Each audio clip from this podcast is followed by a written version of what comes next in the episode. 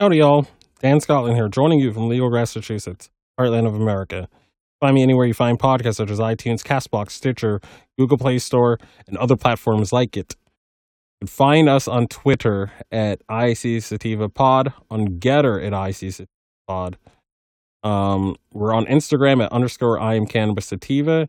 And if you'd like to support the podcast, you can do so by our Patreon link, which is uh, bit.ly slash 2njmshn, or you can give us some donations via PayPal at paypal.me slash icsativa podcast. Now, let's get to it. All right. So, again, we're an international sort of project. Um, we have listeners in over 80 different countries and counting. So, we're, we're always our, our focus is going to be primarily on the U.S., but we are also looking out for our allies around the world too, because everyone needs access to affordable medicine. You know, the less pharmaceuticals, the less damaging pharmaceuticals we're taking, the better. Um, I'm going to trust what God has perfected for thousands and thousands of years versus what a imperfect human made made in a lab with a motley crew of chemicals just 30 years ago. I think God has a much better track record. I'm, I'm sure a lot of you think that too, whatever God or spiritual person you, you believe in. All right, let's get to it. So this is from Vice. No, excuse me. This is from Forbes.com. Um, oh, yeah, I thought it was Vice for a second because that's Vices is the category. But yeah, Forbes.com. Halal hemp is Fighting Prohibition to Bring Cannabis and Healing to Muslims Around the World by David D'Angelo. When you're fighting to end the stigma, when you've been fighting to end the stigma around cannabis as long as I have, few moments thrill you more than seeing others join a cause and move it forward. Halal Hemp is a new inspiring development in cannabis commerce and hemp and culture with an up and coming generation of Muslim leaders working to bring cannabis, hemp, and the healing that goes with it to every Muslim around the world. This is no easy tax, task given the history of cannabis prohibition in part of in that part of the world and the complexities of religious texts and traditions around cannabis. And yet, there are also a long tradition of cannabis consumption in Muslim countries going back hundreds of years. When I caught up with Halal Hemp founder Ishak Ali, I learned so much about cannabis in a Muslim world and why halal certification can play a key role, key role in opening up a market to three of three billion people. Yeah, that's like almost half the world people. We're about eight million. That's almost half. That's like what, like, like at forty percent or so, forty five. Yeah, I'm, I was not really that good at math, but let's keep to it. What is the relationship to cannabis in the Muslim world today? There is a growing awareness in Muslim countries of the benefits of medical cannabis. In countries like Afghanistan, Pakistan, the Middle East, smoking is still common and accept- accepted. Landrace strains grow in abundance, and hemp and cannabis plants grow in the wild. You could just pick this off in the wild. I'd love to live in a, or I'd love to like visit a country like that where you could just you could pick it off the side of the road and it's been growing off the side of the road for for, for centuries. Um, not really the case in the West. or you know, U.S. is still a relatively long, uh, still a relatively sort of young country compared to a lot of the countries in the global South. So no, we don't have weed growing off the side of the road that was that that's been there for for hundreds of years. Sadly, we don't. Let's keep it pushing. Landrace strains grow in abundance, and hemp and cannabis products grow in the wild. But the effects of prohibition, primarily, primarily from a legacy of colonization, caused the governments to enforce harsh and punitive laws for possession or use. In some cases, capital punishment. Majority of Muslims think consumption of cannabis is haram, forbidden, because they only see the narrative of getting stoned or high. Stigma is still strong, despite the plant being used as medicine for generations prior to prohibition. There's still a lot of work that needs to be done in order to for acceptance and adoption to become more mainstream. Again, I mean, we got to do things according to the wishes and the sovereignty of country. Um, if, if if this is gonna if this is going to become more accepted and legal in these countries, it has to be on these countries' terms, not from not from a Western white colonizer perspective. So again, I mean, I'm I'm cheering on all I'm cheering on the whole world doing, but it has to be on their terms, you know.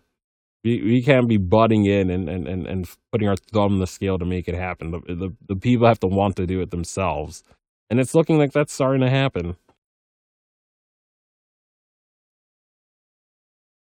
There is still a lot of work that needs to be done in order for acceptance and adoption to become more mainstream. What is the Muslim world's past relationship to cannabis? Okay, so all right, yeah. So cannabis has been used in the East for centuries, with landrace strains coming out of South Asia, such as the very popular Afghan Kush, in addition to the use of bhang and hashish. I probably mispronounced that. What's particularly intriguing is the use of cannabis in Sufism, the mystical sort set of Islam. Many people in the West are familiar with the Sufi poet Rumi, but the founder of Sufism, Sheikh, Sheikh Haidar, was known to use cannabis to reach a higher consciousness. According to the research done by Sheikh, Sheikh Mustafa, author of the 2018 fatwa passed by the North American Fiqh Council, the Hanafi school, a more liberal school of thought, allows cannabis consumption for medical purposes.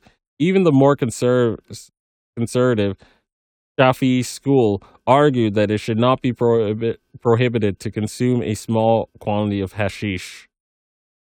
In both instances, cannabis does not intoxicate as opposed to wine, where even a small amount is prohibited. He argues the difference between the two substances is that one is pure and the other is impure.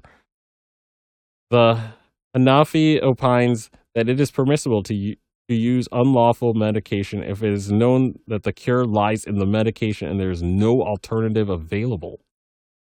Imam Zarkashi from the Shafi school has historically been stricter, but he agrees with the opinion of using hashish for medicine as long as it is proven to be more beneficial than other medicines. What is the story of halal hemp? Halal Hemp was the first and only direct consumer halal certified CBD marketplace in the world, serving the Muslim renaissance of consumers. I co founded it with Ten, Tengku Chanela Jamida. I am half Colombian, half Pakistani, and born and raised in Fresno, California. I grew up in a Muslim household and was raised in part by the greater Muslim community. I've been working in the cannabis industry since 2016 and eventually found myself at Eaze, the state's largest tech based cannabis retailer. I spent time on multiple teams, including legal and compliance and public affairs, where I focus on creating and managing the company's social impact programs. After publishing an essay on cannabis and Islam on the Eaze blog, I connected with J- Jamadiah, uh, a Malaysian royal who actively who's actively involved in the fashion and beauty industry and is a champion for change, supporting the medical cannabis legalization across Asia. She was a panelist at the first hemp conference held in the at the UN and a speaker at the first cannabis symposium held in Malaysian Parliament. What is the mission of Halal Hemp? Halal Hemp's mission is to reclaim cannabis hemp plants medicine movement to empower Muslim and globalized communities throughout our signature five pillars education, policy, economic, economic decolonization, community collaboration, and sustainability. In order for this audience to feel confident in consuming a product, Muslims simply want to see that it's been verified by a religious council and vetted to be safe and in line with their religious beliefs. Our main operations are broken down into consult, consultancy and certification services, organizing educational programs and conferences, as well as building out a platform for halal certified brands to reach a Muslim audience through our marketplace. Perhaps the most significant part of the mission is social impact, as we recognize if anyone is make a profit from hemp, we must make a donation towards the wrongfully imprisoned, nonviolent prisoners, and compassionate care programs. Why should a company go through the expense of getting halal certification? The halal market is a tr- 3 trillion with a T people, 3 trillion across 3 billion folks. 3 trillion, 3, 3 trillion, trillion with a T, everyone. The halal market is a $3 trillion economy and growing. Halal certification is one of the least expensive consumer facing certifications available on the planet or on the market. Cannabis brands in particular are barred from USDA and organic or other standard certifications for consumer goods due to federal prohibition. Okay, we get that for cannabis, but I, I don't know why they wouldn't be able to to get organic for hemp because that's been federally legalized through the 2018 Farm Bill. But um, I'm, I'm, guessing they're referring to cannabis with, with more than 0.3% THC. So let's continue. Cannabis brands are, in particular, are barred from USDA organic and other standard certifications for consumable, mm, consumable goods due to federal prohibition. So, halal certification can serve as an alternative for brands to communicate their standards and quality to their consumers. Furthermore, halal certified products do not contain animal proteins, so they appeal to vegan consumers because these products are vegan and they're more carbon friendly, appealing to consumers' con- conscience of their carbon footprint. In the industry's long quest for destigmatization, halal certification begins to chip away at the stigma in a sig- significant global economy. End of article, people. So again, I mean, we, we got to look out for the sovereignty of other countries, but um, even in even those countries, there are still people in need of medicine. There's still people that know that these pharmaceuticals are not cutting it and would like something that's going to help do the job that's not going to violate their beliefs.